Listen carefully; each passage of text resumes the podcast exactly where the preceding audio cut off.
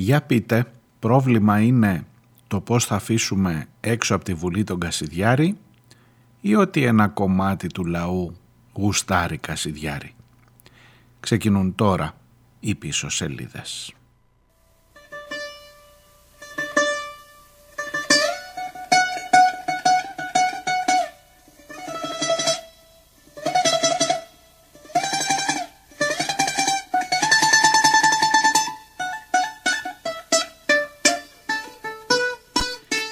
Γεια σας, καλώς ήρθατε. Τετάρτη και 18 ο Γενάρης. Η μέρα σήμερα έχει το όνομα του Βασίλη Τσιτσάνη δύο φορές και είπα να τιμήσω την ε, συνάντηση αυτή του ημερολογίου με τον μεγάλο ε, Βασίλη Τσιτσάνη σαν σήμερα και γεννήθηκε και πέθανε 1915-1984 ε, 39 χρόνια από το θάνατό του. Οπότε σήμερα οι μουσικές ήταν δικές του κυρίως. Συνεφιασμένη Κυριακή. Μοιάζεις με την καρδιά μου.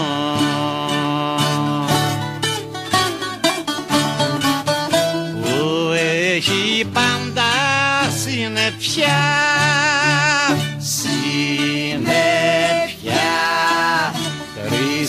και Πά, Χριστέ και Παναγιά μου που έχει πάντα συνεπιά συνεπιά Χριστέ και Πά, Χριστέ και Παναγιά μου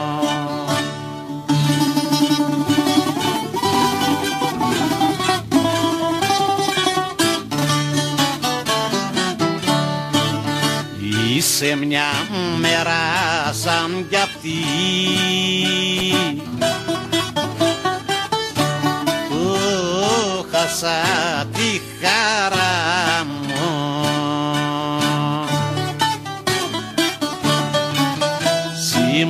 Πιασμένη Κυριακή Κυριακή. Ματώνεις ματώνεις στην καρδιά μου. Συνεπιασμένη Κυριακή Κυριακή. Ματώνεις ματώνεις στην καρδιά μου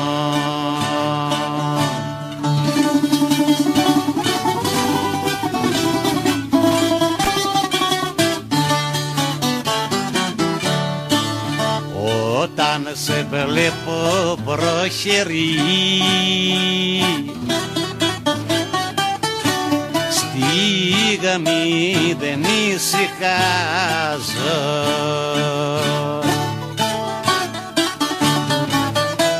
Μαύρη μου κάνεις τη ζωή τη ζωή και βαριά και βάρια να στενάζω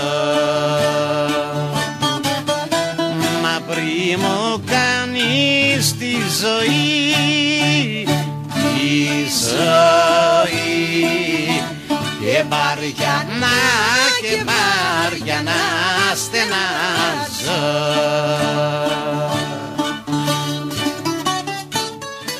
Κρατήστε λίγο τον τίτλο «Συνεφιασμένη Κυριακή». Μπορεί να τον βρούμε μπροστά μας.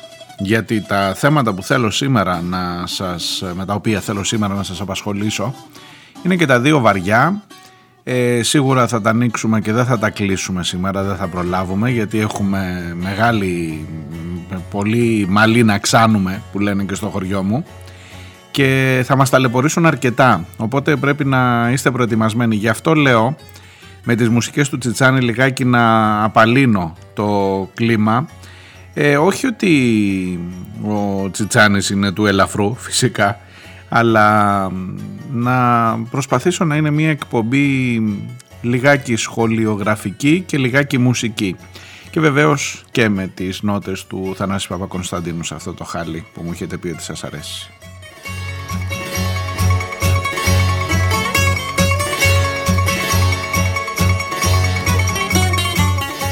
Λοιπόν, για έλατε να τα πάρουμε από την αρχή. Καταρχάς, είμαι ο Μάριος Διονέλης. Η εκπομπή λέγεται πίσω σελίδες και στο πίσω σελίδε.gr μπορείτε να βρείτε και εμένα και τις προηγούμενες εκπομπές και να στέλνετε τα μηνύματά σας. Θέμα πρώτον. Κασιδιάρης, παιδιά. Υπάρχει ένα ενδεχόμενο, ειδικά βλέποντας τις δημοσκοπήσεις και χθες είχε ξανά δημοσκοπήσει. Άσε τα πρώτα, δεν με νοιάζουν τα άλλα. Αυτά εντάξει θα δούμε. Τα έχουμε πει, τα έχουμε ξαναπεί. Ναι, πρώτη η Νέα Δημοκρατία, έξι μονάδες διαφορά. Εντάξει, OK. Okay. Ε, πάμε παρακάτω, πάμε κάτω στο βάθος, στα τάρταρα, διότι το κόμμα Κασιδιάρη, Έλληνες πει, δεν ξέρω πώς, θα, πώς το καλό θα το πει, 2,6 στην Alco. Το 2,6 στην δημοσκόπηση με 13% αναποφάσιστους σημαίνει ότι ο Κασιδιάρης μπαίνει στη Βουλή. Ξεκάθαρα. Εδώ που τα λέμε τώρα ε, και κοιταζόμαστε. Αυτή είναι όντως μια συνεφιασμένη Κυριακή. Υπάρχει περίπτωση εκτός από το να σου βγει ο Μητσοτάκης πρώτος, υπάρχει περίπτωση και στο βάθος να έχει κασιδιάρι. Ναι, τον ε, φυλακισμένο. Και πάμε τώρα να δούμε με ποιον τρόπο και αρχίζει μια μεγάλη συζήτηση. Δεν έχουν ανοίξει τα χαρτιά τους εντελώς οι παρατάξεις στα κόμματα. Πάμε να δούμε με ποιον τρόπο θα εμποδίσουμε την είσοδο του Κασιδιάρη στη Βουλή. Εξ αρχής θα πω αυτό που περίπου θα έβαζα και ως τίτλο, ως υπότιτλο των σημερινών πίσω σελίδων. Το πρόβλημα είναι πώς θα τον κρατήσεις απ' έξω ή ότι κάποιοι γουστάρουν και είναι έτοιμοι να τον ψηφίσουν. Και καταγράφονται και στις δημοσκοπήσεις γιατί συνήθως ντρέπεσαι να πεις στο τηλέφωνο σου λέει άσε τώρα δεν ξέρεις ποιος ακούει και αυτό και λοιπά και ποια είναι η δημοσκόπηση που με πήρε τηλέφωνο συνήθως ντρέπονται. Άμα το 2,6, άμα έχει φτάσει οριακά στο 3 και έχεις και 13% αν αποφάσεις τους που κάτι θα τσιμπήσει και από εκεί, το πράγμα είναι σοβαρό. Η συζήτηση που θα γίνει, της επο... γίνεται, ξεκίνησε ήδη να γίνεται, είναι ποιος θα προστατέψει καλύτερα τη δημοκρατία από τον Κασιδιάρη ψηφίζοντας ή εν πάση περιπτώσει εισηγούμενος έναν νόμο που με κάποιες συγκεκριμένες διατάξεις θα απαγορεύει σε κοντοκουρεμένους με τη σβάστιγκα στο χέρι σε καταδικ... όχι δεν βάζει τέτοια ζητήματα αλλά τέλος πάντων προσπαθούμε να το περικυκλώσουμε ώστε να μην έχει δικαίωμα να είναι καν υποψήφιος και να μην ε, κατέβει στις εκλογές να μην πάρει από τον Άριο Πάγο την άδεια να κατέβει στις εκλογές. Σου λύνει το πρόβλημα; Ξεκάθαρα από την αρχή. Σου λύνει το πρόβλημα; Πρακτικά μπορεί να στο λύσει. Να μην τον έχεις στη Βουλή ε, ουσιαστικά στο Λινί.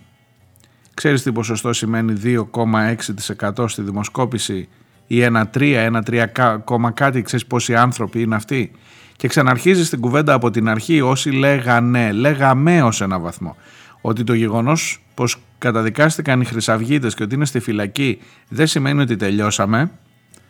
Ε, δικαιωνόμαστε. Να, να, μωρέ, που δικαιώθηκες κιόλας. Ναι, δικαιωνόμαστε. Ε, είχαμε δίκιο; Τι είναι αυτό, είναι κάτι για να χαρίζει για να πεις ότι δικαιώθηκες; Το πράγμα είναι πολύ σοβαρό. Είμαστε ακριβώς 10 χρόνια από τη δολοφονία του Σαχζάτ Λουκμάν ε, από τότε που ξεκίνησαν περίπου όλα, από το πρώτο θύμα της χρυσής αυγής. και δεν έχω να σας πω τίποτα αισιόδοξο κοιτάζοντας προς το τέλος των δημοσκοπήσεων προς τα πιο μικρά κόμματα που ενδεχομένως σας λέω μπορεί να οδηγήσουν και εκεί.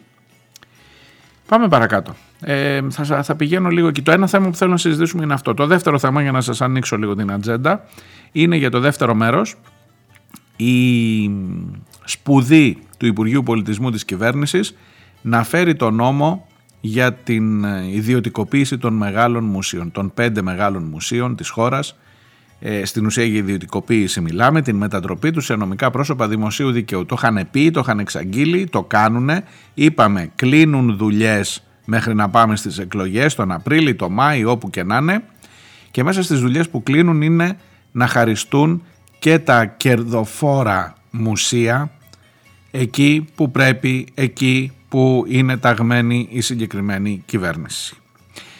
Στο επόμενο ε, ο Βασίλης Τσιτσάνης έχει βάλει τη λέξη ανυπολόγιστα. Πρέπει να είναι το πρώτο τραγούδι και το μόνο τραγούδι ε, με ελληνικούς στίχους που έχει τη λέξη ανυπολόγιστα. Σαν την καταστροφή που θα γίνει και στο ένα θέμα και στο άλλο θέμα από αυτά που έχω αποφασίσει να σας ενοχλήσω σήμερα.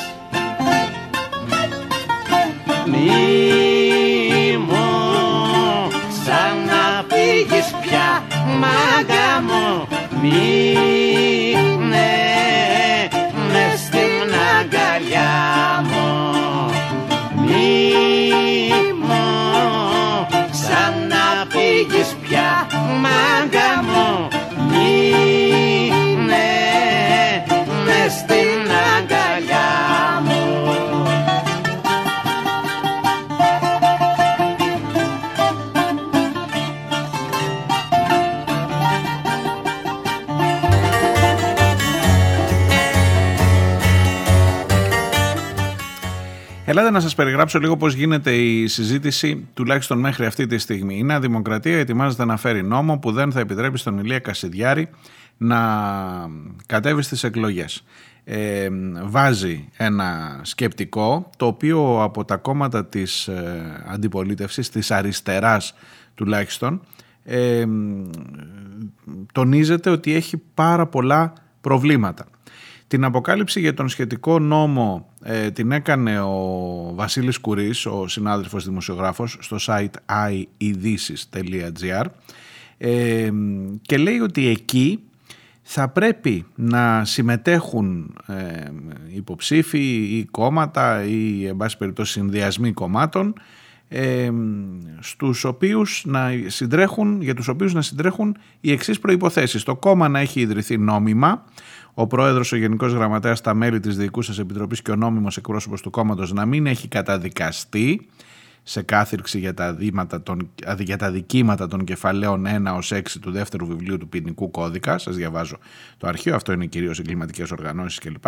Σε οποιαδήποτε ποινή για εγκλήματα του στρατιωτικού ποινικού δικαίου που επισύουν την ποινή της ισόβιας κάθερξης και σε ισόβια κάθερξη για κάθε άλλο αδίκημα ε, και η οργάνωση και δράση του κόμματος να εξυπηρετεί την ελεύθερη λειτουργία του δημοκρατικού πολιτεύματος ενώ για την αξιολόγηση της προϋπόθεσης αυτής θα λαμβάνεται υπόψη η τυχόν καταδίκη του μελών του κόμματος ή της πραγματικής ηγεσίας του στα αδικήματα του προηγούμενου εδαφίου.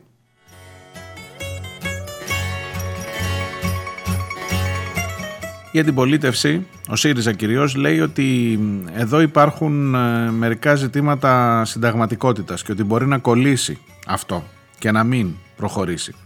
Το ΚΚΕ λέει ότι δεν ξεκαθαρίζει και νομίζω και σε αυτό έχει δίκιο και, το, και ο ΣΥΡΙΖΑ και το ΚΚΕ έχουν δίκιο ότι δεν ξεκαθαρίζει ε, βέβαια βάζει εγκληματικά ε, εγκλήματα του ποινικού κώδικα κλπ. κλπ.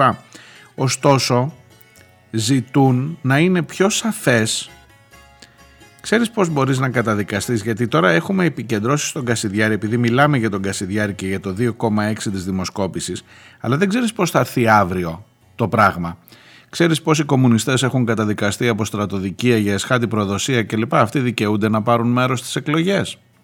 Μήπως γυρνάμε κάπου προς τα πίσω και αρχίζουν να βγαίνουν πράγματα. Έχουμε και το, την ιστορία όλη αυτή με το βασιλικό happening που είχαμε τις τελευταίες ημέρες και κάπου αρχίζει το πράγμα να, να σου ξυπνάει μνήμες. Και λέω ότι εδώ τα πράγματα μάλλον πρέπει να είναι σαφή, ξεκάθαρα. Προφανώς δεν διαφωνεί κανείς στο να απαγορευτεί η κάθοδος στις εκλογές του Κασιδιάρη ή τουλάχιστον δεν διαφωνεί κανένας λογικός νοήμων άνθρωπος. Ε, κρατήστε όμως την δική μου επισήμανση, την ανησυχία μου ότι και να το απαγορεύσεις μπορεί να του κάνεις και καλό και να είναι το απαγορευμένο κόμμα που μετά από τις επόμενες τις παραπάνω εκλογές όταν θα έχει βγει και ο Κασιδιάρης ενδεχομένως θα τον δεις να παίρνει κανένα 15% και θα τρέχουμε. Ε, οπότε λιγάκι ότι το περιορίζεις το φουντώνεις και έχω μια πάρα πολύ μεγάλη ανησυχία. Θα μου πεις εσύ τι θα κάνεις, θα το άφηνες αν, αν ήταν στο χέρι σου. Δύσκολο, δύσκολο παιδιά το, το story το συγκεκριμένο και δεν έχω ξεκάθαρες και σαφείς απαντήσεις. Ε, πάντως ένα ζήτημα που τίθεται ταυτόχρονα είναι το να, να γίνει ξεκάθαρο ότι μιλάμε για την ακροδεξιά και ότι δεν μπορεί να θεωρηθεί και το άλλο η θεωρία των δύο άκρων να πάρει σάρκα και οστά μέσω αυτού του νόμου που μπορεί κάποιος, κάποιος λέει και στο πίσω μέρος του μυαλού του, να έχει μια λογική ρεσίμη να ξεμπερδεύουμε με ένας σπάρο δύο τριγώνια. Και μην θεωρήσετε ότι τη Νέα Δημοκρατία την έπιασε τώρα και το Μητσοτάκι ο πόνος για τη δημοκρατική, οι δημοκρατικές του ευαισθησίες. Προφανώς υπολογίζει ότι ρεσί από αυτούς που είναι να πάνε το στον Κασιδιάρη το 2,6%, κάτι το 0,6% βάλτο στο σακούλι. Ε, δεν θα έχουν να ψηφίσουν Κασιδιάρη. Τι να ψηφίσουμε, τι να ψηφίσουμε, τι είναι πιο κοντινό. Άμα ξεπεράσεις και λίγο το Βελόπουλο και τους Φαήλου και τους Τζίμερους και τον Τζιάρτα, πήγε ο Τσιάρτα, παιδιά, θα είναι υποψήφιος βουλευτής με τον Τζίμερο και τον ε, Φαΐλο Κρανιδιώτη. Εντάξει, δεν νομίζω ότι κάνει έκπληξη. Ε, αυτό προκαλεί έκπληξη. Λοιπόν, σου λέει κάτι μπορεί να τσιμπήσουμε από εκεί. Αλλά με την ευκαιρία, μήπως να βάλουμε γενικά έτσι μια περιγραφή που αύριο μεθαύριο με ένα καλό δικαστηριάκι δεν ξέρεις είπαμε η δικαιοσύνη δαγκώνει τους ξυπόλυτους ε, και τους ε, μη αρεστούς στα καθεστώτα μπορεί αύριο μεθαύριο να έχεις τέτοια πράγματα και να αποκλείει κι άλλους από την εκλογική διαδικασία. Οπότε αυτή είναι μια πολύ σύνθετη συζήτηση. Κρατήστε λίγο έτσι σαν γενικές αρχές ε, τις θέσεις των κομμάτων. Το Πασόκ έκανε επίσης μια ε, σοβαρή επισήμανση. Είπε ότι ρε παιδί μου εσείς ως Νέα Δημοκρατία έχετε έναν φυλακισμένο ο οποίος έχει τη δυνατότητα, πώς το διάλογο έχει δυνατότητα ο Κασιδιάρης, να έχει κινητό, να απευθύνει διαγγέλματα, να γράφει βίντεο, να τα δημοσιεύει τα βίντεο μέσα από τη φυλακή. Έχει ο φτωχοδιάβολος που πήγε και έχει κάνει μια κλοπή ή που τον έχεις μέσα επειδή είχε ξέρω εγώ ένα τσιγαριλίκι έχει τη δυνατότητα να έχει κινητό πάνω του και να κάνει social και να ανεβάζει βιντεάκια κλπ. Ο Κασιδιάρης γιατί την έχει; Και ποιος είναι αυτός που ευνοεί στην πραγματικότητα τη διαβίωση και την διάδοση των μηνυμάτων του Χασιδιάρη από τη φυλακή; Σωστό, σωστό και αυτό που λέει το Πασό. Κρατήστε τα όλα αυτά σε μια άκρη, δεν τελειώνει σε καμία περίπτωση το θέμα αυτό, αλλά θα έχουμε μπροστά μας πάρα πολλή δουλειά ε, όσο θα προχωρά και ο διάλογος αυτός. Και είναι ένα δύσκολο ζήτημα. Έχω την εντύπωση ότι παρόλα αυτά, ακόμα και αν συμφωνήσουν όλοι μαζί, το πρόβλημα δεν το λύνεις το πρόβλημα δεν το λύνεις δυστυχώς. Το επόμενο είναι ένα από τα απαγορευμένα του Βασίλη Τσιτσάνη. Ε, το κάνει λιγάκι υπομονή μαζί με την Σωτηρία Μπέλου. Ξέρεις πόσο καιρό κάνουμε υπομονή; Άστο.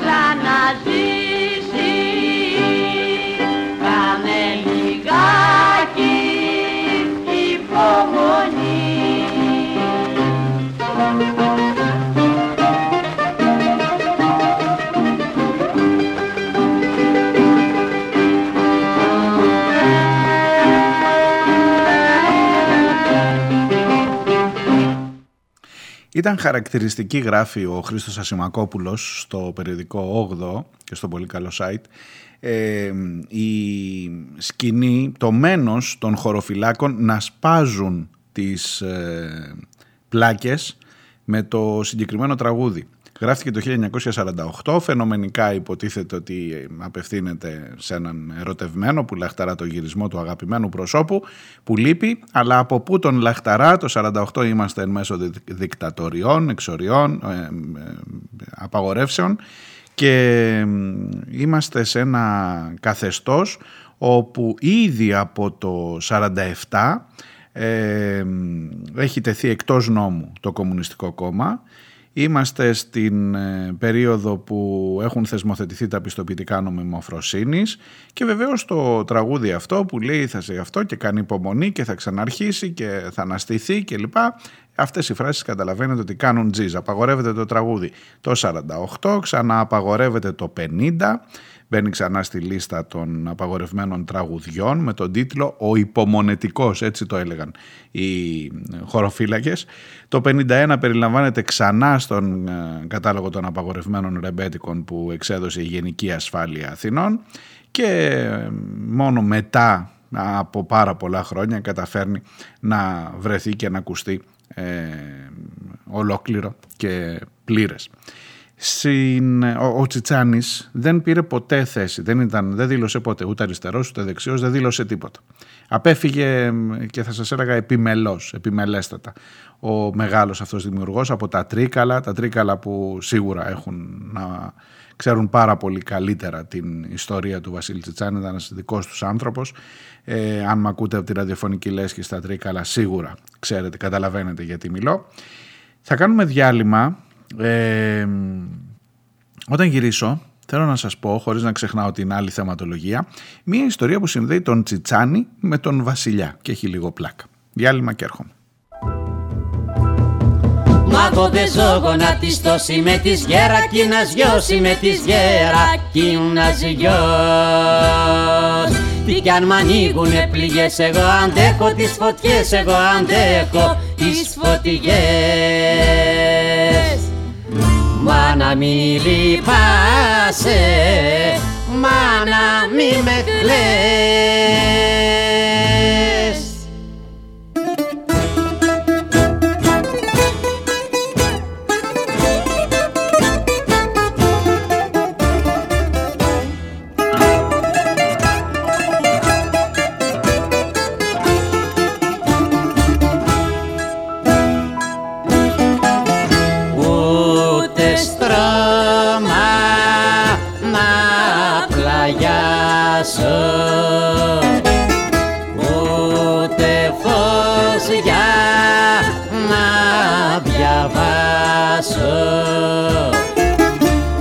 το γλυκό σου γράμμα όχ μανούλα μου. Καλοκαίρι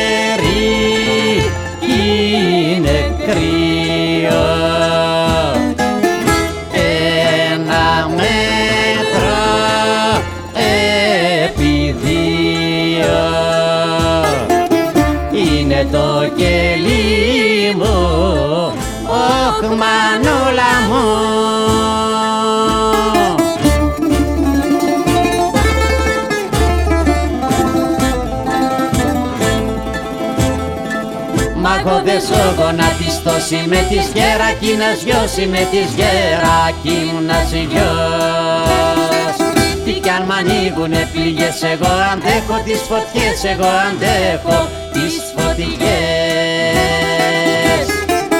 Μάνα μη λυπάσαι, μάνα μη με κλαις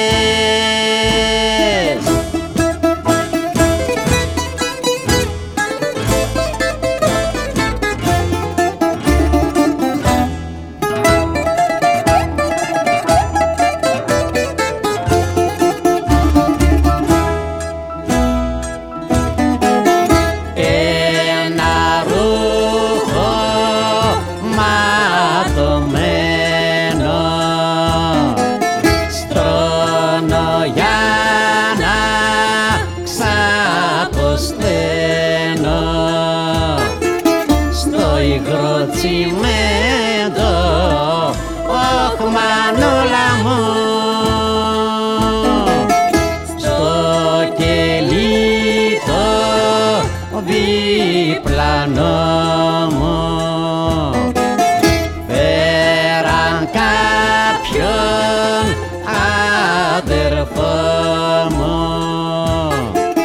Πόσα θα τραβήξει όχ μανούλα μου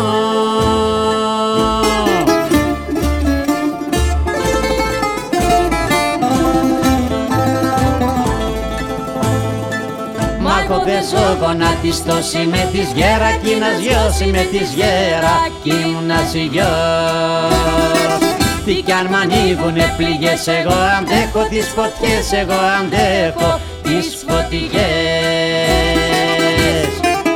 Μάνα μη λυπάσαι, μάνα μη με κλαις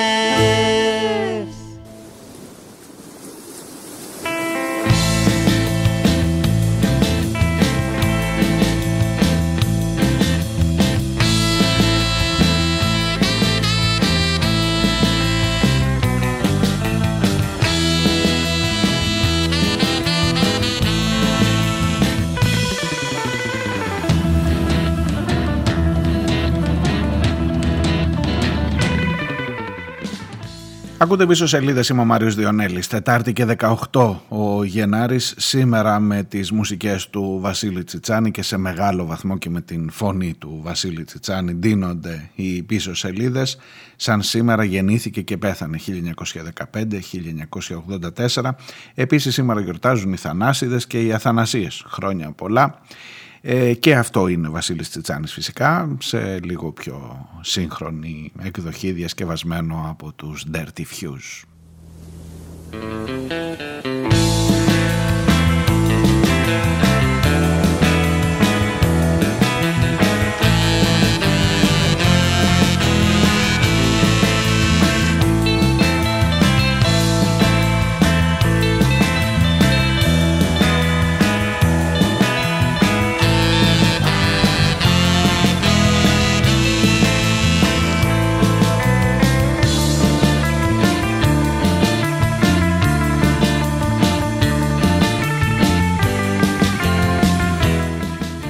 Για να διορθώσω κάτι που είπα πριν, φυσικά το 1948 όταν βγήκε το τραγούδι που σας έλεγα, το «Κάνε λιγάκι υπομονή», δεν είχαμε δικτατορία όπως είπα, είχαμε εμφύλιο κανονικά και με, σε πλήρη εξέλιξη.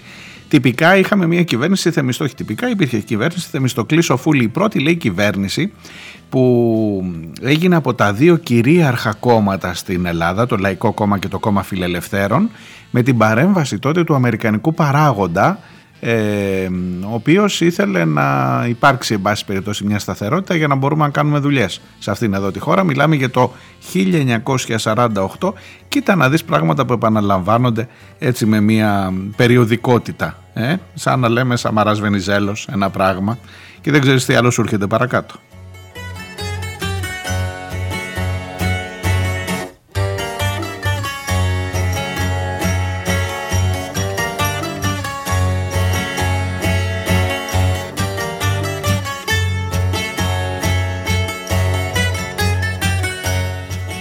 Από βασιλιάδες. Είχαμε και από αυτούς τότε. Παύλος, ο μπαμπάς του εκλειπώντος που αποχαιρετήσαμε και παππούς του Παύλου που είπε ότι πάντα θα είναι η δύναμή μου η αγάπη του λαού. Η δύναμη, και το είπε σε πρώτο ε, ενικό ε, επειδή το έλεγε έτσι ο παππούς. Κατάλαβες τώρα, κατάλαβες τώρα. Εντάξει και ψάχνεις σπίτι στην Αθήνα ο Παύλος. Έρε τι άλλο να δεις από πού θα σου, από πού θα σου έρθει κατραπακιά από τον Κασιδιάρη θα σου έρθει από τον Παύλο θα σου έρθει. Τι να σου πω. Ε, Άσε, άσε, δεν ξέρεις τι σου ξημερώνει. Ελάτε σας υποσχέθηκα μια ιστορία που συνδέει τον Τσιτσάνι με τους βασιλιάδες, όχι όμως με τον Παύλο, με τον προηγούμενο, τον Γεώργιο. Αυτός ήταν ο παππούς. Έχουμε και στο συγγενολόι τώρα, έτσι πάμε προς τα πίσω. Ειδικά οι νεότεροι που οι 17-25 πρέπει να σας έχω μπερδέψει. Ε, χρειάζεται να το δείτε λιγάκι και εσείς. Δεν θα το μάθετε από μια εκπομπή όλα. Λοιπόν, ο Γεώργιος Είμαστε στο 1935, πάμε λίγο πίσω. Πριν γράψει ο Τσιτσάνης, ούτε το κάνει λιγάκι υπομονή, δεν έχει ακόμα, δεν έχει εμφανιστεί καν στην δισκογραφία. Είναι ένας πιτσιρικός, πιτσιρικάς, 20 χρονών, 20 και 15 γεννημένος το 35. Γυρνάει ο βασιλιάς, παιδιά, ο Γεώργιος Β' στην Ελλάδα. Και κοιτάξτε να δείτε τι περιγράφει τώρα έτσι, τι περιγράφουν κάποιες πηγές, νομίζω είναι και από δική του συνέντευξη, ότι όταν γύρισε ο βασιλιάς ε, από το 1924 μέχρι το 1935 η χώρα ζούσε στη δεύτερη ελληνική δημοκρατία. Το στρατιωτικό πραξικόπημα υπό τον στρατηγό Κονδύλη, να και δικτατορίες, επανέφερε τον Γεώργιο Β με τη μοναρχία του. Είδες τι καλά που τα πάνε οι βασιλιάδες με τους δικτάτορες. Λοιπόν, όταν λοιπόν ερχόταν ο Βασιλιάς με δόξα και τιμή και τον γουστάραν εδώ πολλοί κόσμος και λοιπά και λέγανε μέχρι και ο Βαμβακάρης έγραφε τραγούδια για τον Βασιλιά, αφήστε το μην το συζητάτε, ε, τα έχουμε πει αυτά έγινε τότε μία, μία παροχή στο Λαουτζίκο προκειμένου να ταξιδέψουν από όλη την Ελλάδα στην Αθήνα για να υποδεχτούν τον βασιλιά ε, πήρε μια απόφαση τότε το καθεστώς και είπε ότι όλοι οι Έλληνες μπορούν να ταξιδέψουν σιδηροδρομικώς από οποιοδήποτε σημείο της χώρας από όπου είναι πιο κοντά τους το τρένο να πάνε μέσα να μπουν με το μισό εισιτήριο παιδιά για να έρθουν να δοξάσουν τον βασιλιά. Ο Τσιτσάνης θέλει να σπουδάσει νομική, δεν έχει φράγκο στην τσέπη, ε, όπως εξομολογήθηκε ο ίδιος τότε, και του έχει μπροστά αυτό και σου λέει άμα είσαι να πας για το βασιλιά, ε, πάρ το τρένο μισοτιμής. Και το παίρνει ο μπαγάσας. Ποιο βασιλιά, ούτε πήγε ποτέ στο βασιλιά, ούτε πήγαινε αυτό, αλλά σου λέει εγώ πάρω το τρένο, πάω στην Αθήνα που δεν είχα μία και ε, πήγε κάτω τελικά και αυτός άρχισε να ψάχνει εκεί που θα δώσει τα τραγούδια του κλπ. Πήγε και στη νομική και χρησιμοποίησε, πώς λέμε αυτό το νέτο δημοτών. Ταυτίστηκα με αυτό, το έχω κάνει. Να το ξέρετε, εγώ την αμαρτία μου θα την πω. Έχουν περάσει πολλά χρόνια, ελπίζω να μην με βρει ποτέ κανείς. Αλλά έχω μπει σε πούλμαν του Πασόκ, παιδιά. Είναι η μόνη, η μόνη σχέση που είχα με το Πασόκ. Ε, έχω μπει σε πούλμαν του Πασόκ. Γιατί όταν ήταν οι εκλογές, ήμουν αλλού από εκεί που ψήφιζα Καταλαβαίνετε τώρα, έχεις κι άλλες ανησυχίες. Μικρό, αυτό μην πω τώρα ονόματα και εκθέσω πρόσωπα. Α πούμε, τέλος πάντων, ποιες εκλογές τώρα εμείς ήμασταν, ξέρω ας πούμε, ξέρω εγώ, Ελενίτσα, να μην ε, θίγω. Λοιπόν, και θες να φύγεις από το ένα μέρος της Ελλάδας, να πας στην Αθήνα εκεί που ψηφίζεις. Και σου λέει το Πασόκ, κτέλ παιδιά, τσάμπα. Άμα είστε εντεροδημότες, ψηφίζετε αυτή να δείξαμε μόνο το βιβλιάριο, το ότι είχαμε εκλογικά βιβλιάρια. Τι χρόνια, ε. Οι 17-25 θα ακούνε τώρα, θα λένε τι εκλογικά βιβλιάρια, πόσο είναι αυτός, άστο τώρα. Λοιπόν, και σου λέει δείξε το αυτό ότι ψηφίζεις στην Αθήνα και μπες μες στο κτέλ και φύγε. Πασόκ. Ε, Σας έχω ορκιστεί ότι δεν έχω ψηφίσει ποτέ Πασόκ. Αλλά το Πούλμαν το πήρα. Το πήρα, την αμαρτία μου την έκανα. Και μετά που αυτή την ιστορία, βέβαια τότε δεν την ήξερα του Τσιτσάνη, μετά που την έμαθα, ε, ταυτίστηκα λιγάκι, ξέρετε, κι εγώ. Ναι. Εδώ στο επόμενο και μετά πιάνω τα της τρέχουσας επικαιρότητας, της τωρινής, είναι μια συγκλονιστική συναυλία 1983, ένα χρόνο πριν πεθάνει ο Τσιτσάνης. Ε, το έχουμε ξαναπέξει αυτό στις πίσω σελίδες όταν ε, ε, ακούγαμε Μίκη Θοδωράκη αποχαιρετώντας εκείνον. Είναι ο Μίκης με τον Τσιτσάνη στην ε, Κοκκινιά, στην Νίκαια και ανεβάζει πάνω τον Τσιτσάνη και τραγουδάνε μαζί ένα τραγούδι το οποίο έχει μια τεράστια ιστορία. Είναι το «Κάποια μάνα αναστενάζει» και αυτό γραμμένο μέσα στον εμφύλιο, μιλάμε για το 1947 και ο τελευταίος στίχος λέει, όπου και να το βρείτε γραμμένο, θα δείτε τώρα με υπομονή προσμένη και λαχτάρα στην καρδιά ο Λεβέντης να γυρίσει από τη μαύρη ξενιτιά. Αλλά λέει ο αστικός μύθος ότι ο αρχικός στίχος δεν ήταν από τη μαύρη ξενιτιά για τους ξενιτεμένους της εποχής στις φάμπρικες, αλλά από τη μαύρη Ικαριά, για να πάω και μέχρι την Ικαριακή ραδιοφωνία που ξέρω ότι και εκεί με ακούτε και να πω την ε, καλημέρα μου στην Ικαρία την όμορφη, την πανέμορφη, ότι έλεγε για την Ικαριά που ήταν τόπος εξορίας την περίοδο και του εμφυλίου και της δικτατορίας μεταξά κλπ. κλπ. Ε, όταν ανεβαίνει ο Τσιτσάνης με τον ε, Θοδωράκη, σας είπα ο Τσιτσάνης είναι μαζεμένος, είναι σταλμένος, γενικά δεν έχει πει ποτέ είμαι εδώ, είμαι εκεί. Αλλά ο Θοδωράκης τον πιάνει από τα μούτρα και του λέει θα πούμε εδώ η καρδιά και την ώρα που τραγουδάει το ρεφρέν στο τέλος, τέλος, τέλος ε, ο Θοδωράκης χώνεται και λέει από τη μαύρη καρδιά στο πρώτο γύρισμα. Ε, και στο δεύτερο γύρισμα τι να κάνει και ο Τσιτσάνης, λέει και αυτός από τη μαύρη καρδιά και πανηγυρίζει το πλήθος από κάτω, καταλαβαίνετε, άλλα χρόνια, άλλα χρόνια. Λοιπόν, αυτό εδώ το ηχητικό με μπόλικο χρούτσου χρούτσου από πολύ παλιά βιντεοσκόπηση, σας είπα 1983, είναι αυτό εδώ που ε, ακολουθεί τώρα.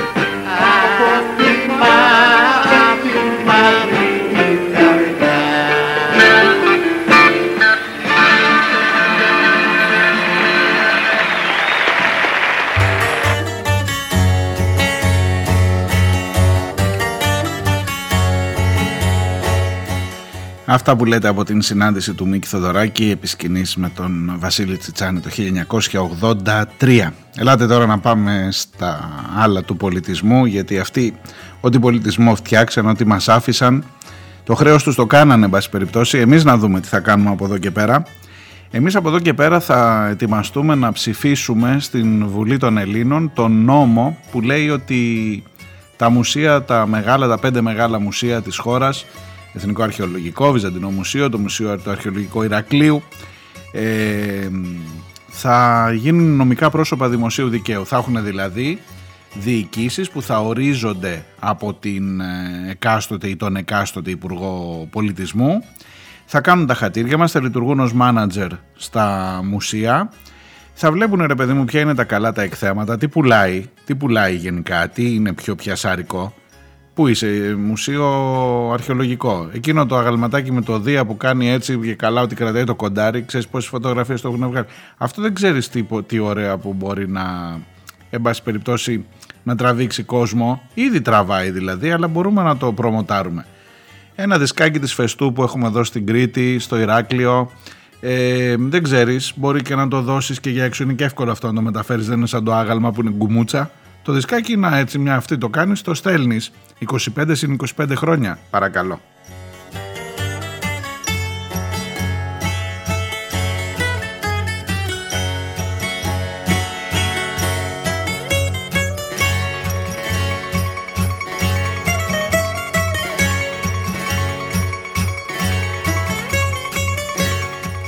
Διαβάζω, σας διαβάζω για να μην τα λέω εγώ, κοινή ανακοίνωση των σωματείων των εργαζομένων, των αρχαιολόγων, των εκτάκτων αρχαιολόγων, των μονίμων αρχαιολόγων, των συντηρητών, των ε, τεχνητών στα μουσεία, των ε, μονίμων και των, ε, ε πώς το λένε, ε, των, εν πάση περιπτώσει των υπαλλήλων, των μονίμων και των εκτάκτων, του μονίμου και του μόνιμου και του έκτακτου προσωπικού του Υπουργείου Πολιτισμού, Όλοι αυτοί έχουν βγάλει μια ανακοίνωση η οποία είναι μακροσκελέστατη και λέει πολύ συγκεκριμένα πράγματα ότι αυτό το νομοσχέδιο υπονομεύει τον ενιαίο χαρακτήρα της αρχαιολογικής υπηρεσίας, οδηγεί στη διάλυσή της, μετατρέπει τα δημόσια μουσεία σε κυβερνητικά υποχείρια. Η υπουργός θα επιλέξει και θα διορίσει τα διοικητικά συμβούλια και τους γενικούς διευθυντές ε, υπονομεύει το δημόσιο χαρακτήρα των μουσείων ανοίγοντας το δρόμο για την άμεση και έμεση ιδιωτικοποίηση των λειτουργιών τους, για την ανάθεση κρίσιμων τομέων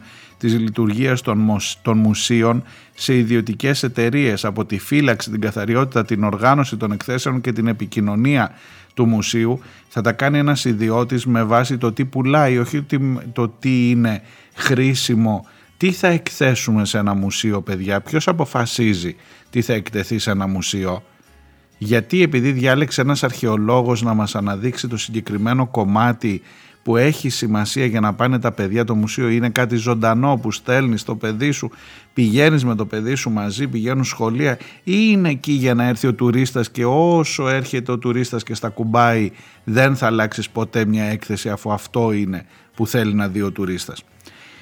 Πολύ μεγάλα, πολύ κομβικά ζητήματα σε ό,τι αφορά τον πολιτισμό, σε ό,τι αφορά τον πολιτισμό που αυτή η κυβέρνηση έχει ρημάξει κυριολεκτικά. Βλέπεις από, τη, από τα τσιμεντώματα της Ακρόπολης μέχρι τους ε, ανθρώπους του πολιτισμού που τους χαρακτηρίζει από φύτους Λυκείου μέχρι τι να πρωτοπούμε, μέχρι τους ανθρώπους μέσα στην πανδημία του πολιτισμού και με κερασάκι κάτι λιγνάδιδες, κάτι τέτοια. Οι μόνοι που προωθήθηκαν από, τον, ε, από αυτή την κυβέρνηση σε ό,τι αφορά τον πολιτισμό ήταν αυτοί.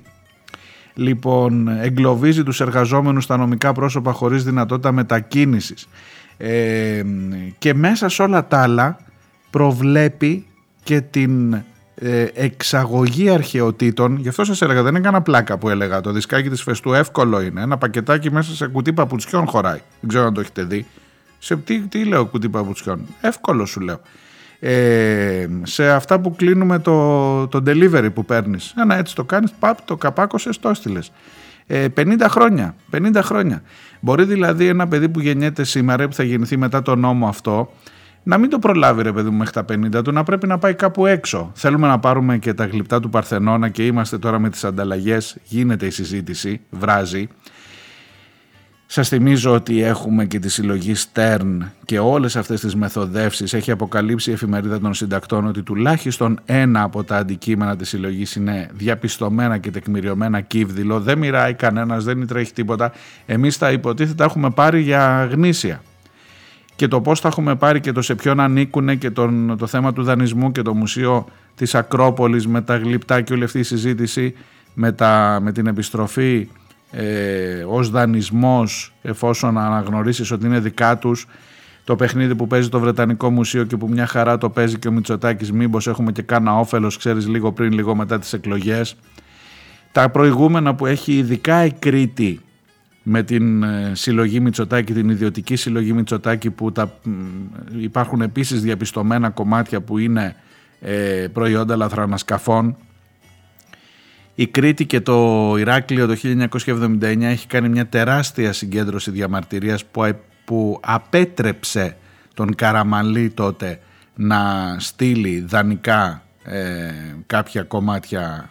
Λέω κομμάτια τώρα γιατί έχω μπει και εγώ στο εμπορικό. Κομμάτια είναι παιδί μου τώρα ένα προϊόντα είναι. Ε, μοσχοπουλάμε, μοσχοδανίζουμε. Λοιπόν ε, είναι πράγματα τα οποία θα έπρεπε να σε κάνουν να ντρέπεσαι για τον πολιτισμό αυτής της χώρας για το πώς μπορεί να καταντήσει τελικά και πού πάει. έχει ξεκινήσει η διαβούλευση του νομοσχεδίου. Οι αντιδράσεις είναι τεράστιες, σίγουρα θα το ξαναβρούμε μπροστά μας γιατί θα έχουμε δουλειά με αυτό, αλλά από ό,τι φαίνεται έχει την πλειοψηφία να το περάσει και ό,τι γουστάρει κάνει. Και θα το περάσει τώρα, μην κοροϊδευόμαστε, θα το περάσει. Εκτός πια αν υπάρξουν τόσο μεγάλες και τόσο κεφαλαιώδεις αντιδράσεις.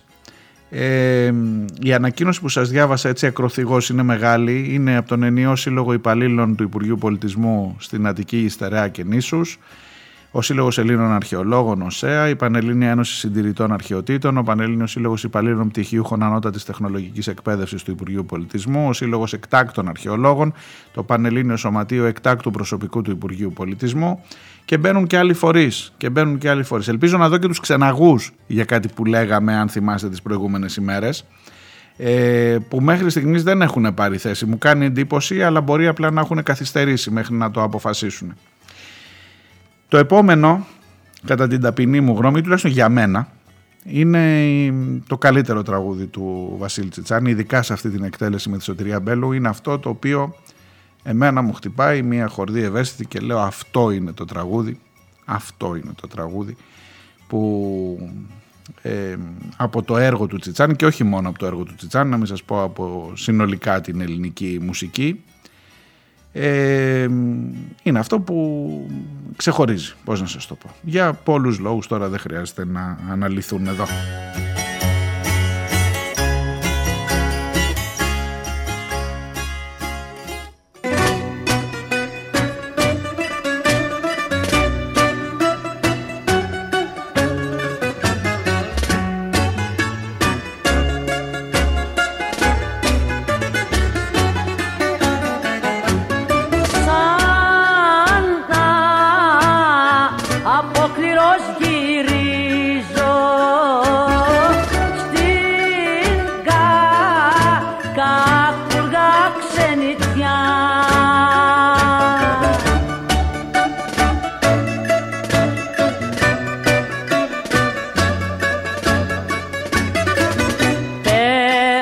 πλανόμενος δυστυχισμένος.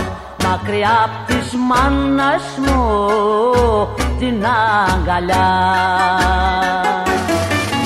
Περιπλανόμενος δυστυχισμένος. Μακριά απ' της μάνας μου την αγκαλιά.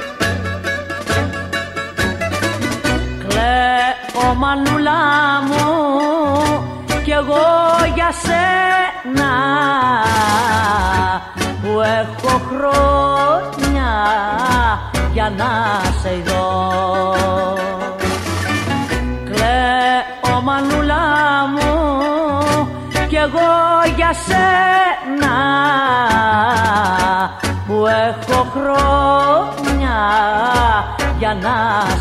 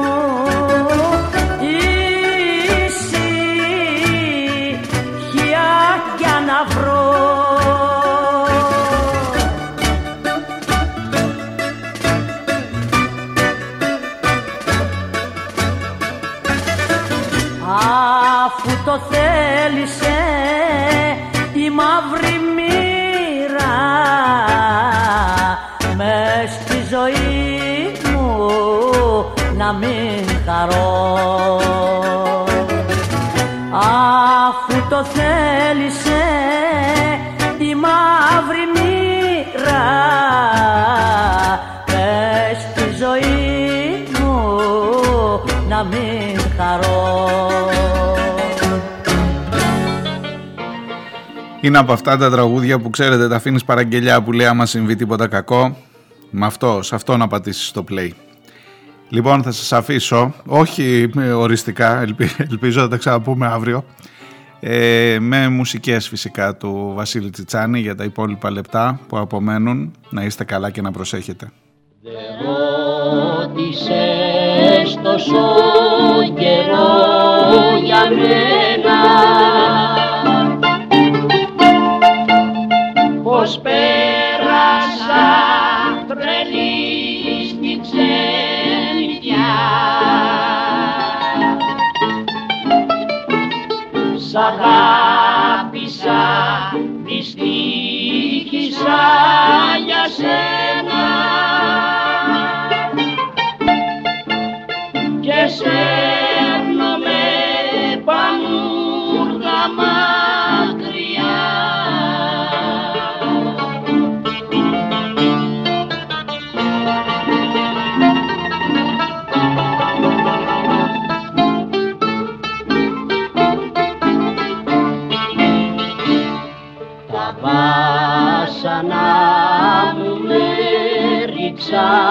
στα ξένα. Και με έχουν της ζωής κατάδικο αχάρι